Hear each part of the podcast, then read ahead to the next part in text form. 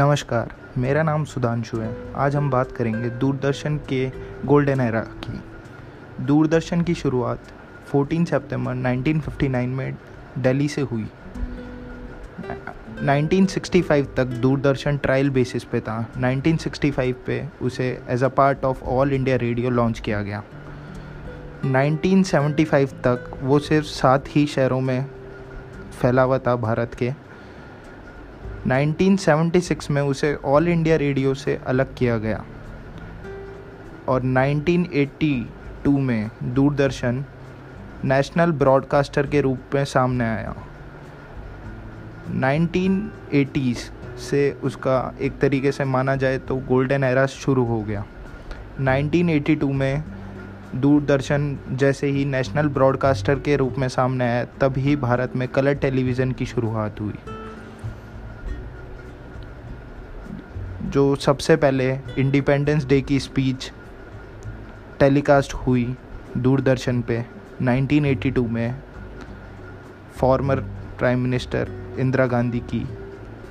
तो तब से दूरदर्शन का गोल्डन एरा शुरू।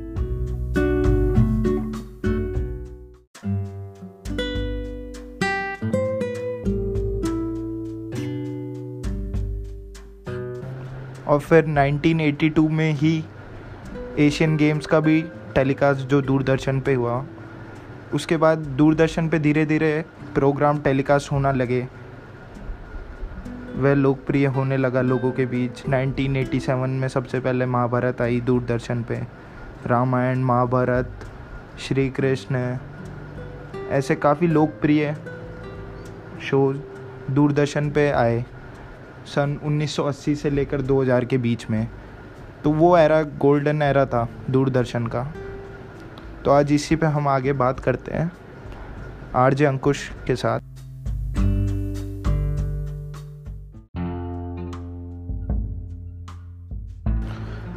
तो आरजे अंकुश हमारे साथ जुड़ चुके हैं। थोड़ा उनके करियर के बारे में जानकर हम आगे बात करते हैं दूरदर्शन पे। और आरजे अंकुश से पहला सवाल पूछते हैं कि गोल्डन एरा क्या था दूरदर्शन का उनके हिसाब से। जी आरजे अंकुश, लंबा करियर है। हिमाचल प्रदेश क्रिकेट एसोसिएशन से मैं जुड़ा हुआ था। उसके बाद फिर मैंने अपने क्रूशियल स्टेज में स्विच किया रेडियो की तरफ। रेडियो में मुझे 12 साल हो चुके हैं और पिछले 8 साल से जयपुर के रेड एफ एम में मैं काम कर रहा था। आफ्टरनून शो था मेरा 2 से 5, अंकुश का अड्डा, काफी पॉपुलर शो था।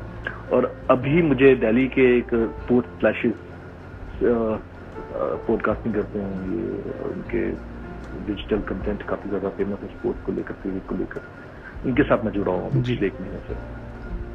तो सबसे पहले सुधांशु यही कहना चाहूंगा कि दूरदर्शन का जो गोल्डन एरा मेरे अकॉर्डिंगली वो तब था जब मोगली आता था, जब रंगोली संडे टू संडे हम सब देखते थे। और एक एरिया में ज्यादा टेलीविजन नहीं होते थे और जिनके घर में टेलीविजन होते थे तो वहां पर सारे के सारे इकट्ठे होके बाहर ओपन एरिया में बैठते थे। और संडे के संडे आपकी महाभारत चलती थी और जब कहते हैं महाभारत आती थी तो रोड पर ट्रैफिक बिल्कुल खाली हो जाती थी, सड़कें मतलब गायब हो जाती थी दुनिया का। जैसे अभी आप लॉकडाउन के दौरान आपको कुछ दिखता है, कुछ नहीं दिखता, लेकिन उस दौरान कुछ भी नहीं दिखता था।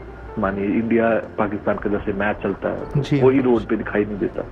तो महाभारत का एक दौर ऐसा था, दूरदर्शन एक इतना बड़ा नाम था तब। उसके बाद कमर्शलाइज होती गई चीजें, नए नए स्टेशन आते गए, नए नए प्रोग्राम्स, कमर्शियल प्रोग्राम्स चलते गए, तो फिर डिजिटलाइजेशन अब आ गई। तो हाँ, वो एक दौर था। जी अंकुश, क्या आपने 90s में दूरदर्शन पे रामायण, महाभारत देखी है? 90s में यस, वही मैं बात कर रहा था अभी कि वो दौर, वो अलग दौर था।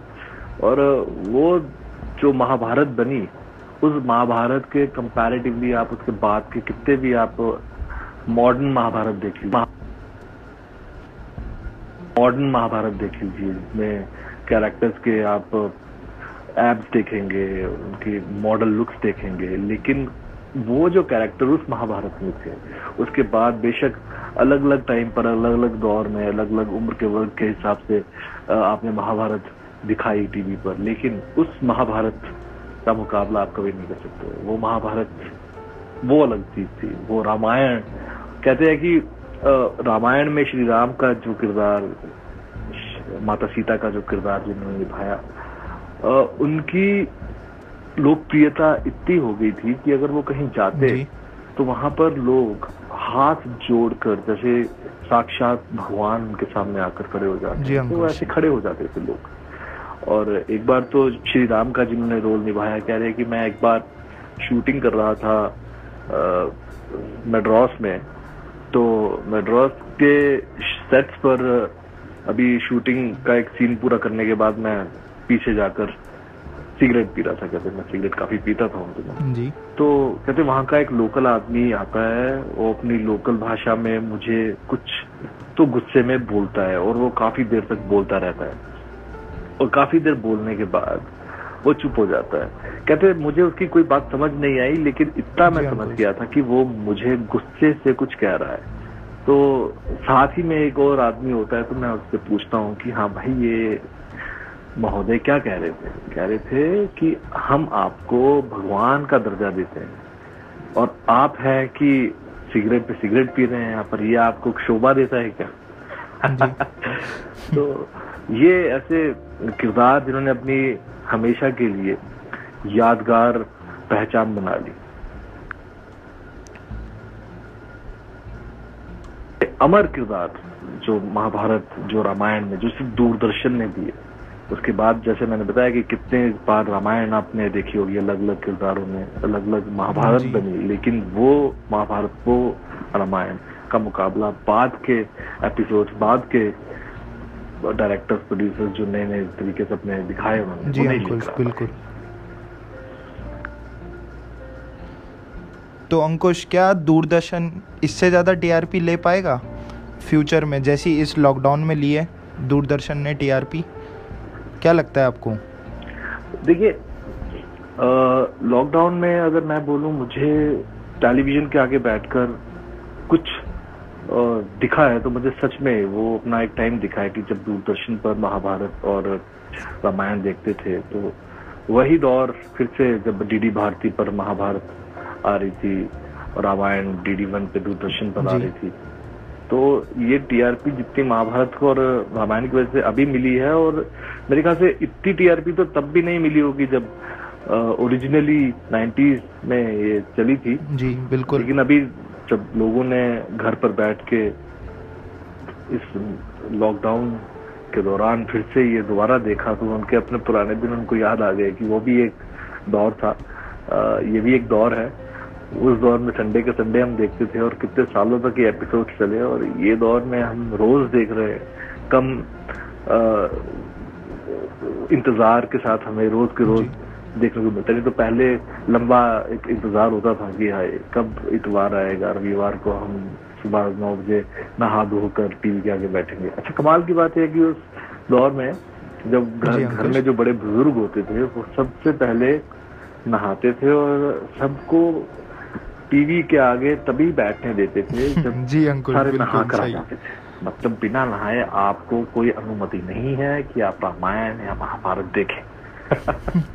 तो टीआरपी जो ये महाभारत और रामायण ने दी है, शायद ही मुझे लगता है कि ये टीआरपी दोबारा DD1 पर बन पाएगी। जी अंकुश, तो मैं लास्ट क्वेश्चन आपसे ये पूछना चाहता हूँ, आपकी फेवरेट मेमोरी क्या है दूरदर्शन पे, या दूरदर्शन की आपकी फेवरेट मेमोरी? दूरदर्शन पर एक तो महाभारत, रामायण, रंगोली, चाणक्य, फिर विश्वामित्र आता था, एंड और ये जो मोगली, और आप कितने नाम लेंगे, कितना कुछ दिया है दूरदर्शन ने आपको। जी बिल्कुल। शक्तिमान।